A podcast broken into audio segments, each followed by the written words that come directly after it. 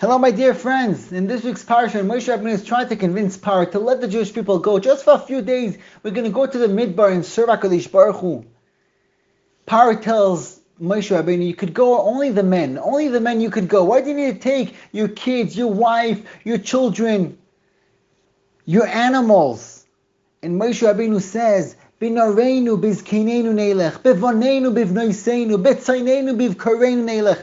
Moshe Rabbeinu is telling Paro the secret of the Jewish people. We, every single thing that we do, we have Avodas Hashem. When we're busy with our children, we have Avodas Hashem. We're busy with our wife, we have Avodas Hashem there. When we're busy with our Tzaynenu Bivkarenu, when a person is going for his Parnasa, also there there's Avodas Hashem. Every single thing, every single stage, every single step that a person takes in this world, there's Avodas Hashem there. Paro cannot understand that. Oh, he's a man, let them go. But no, Moshe Rabbeinu is telling him the secret.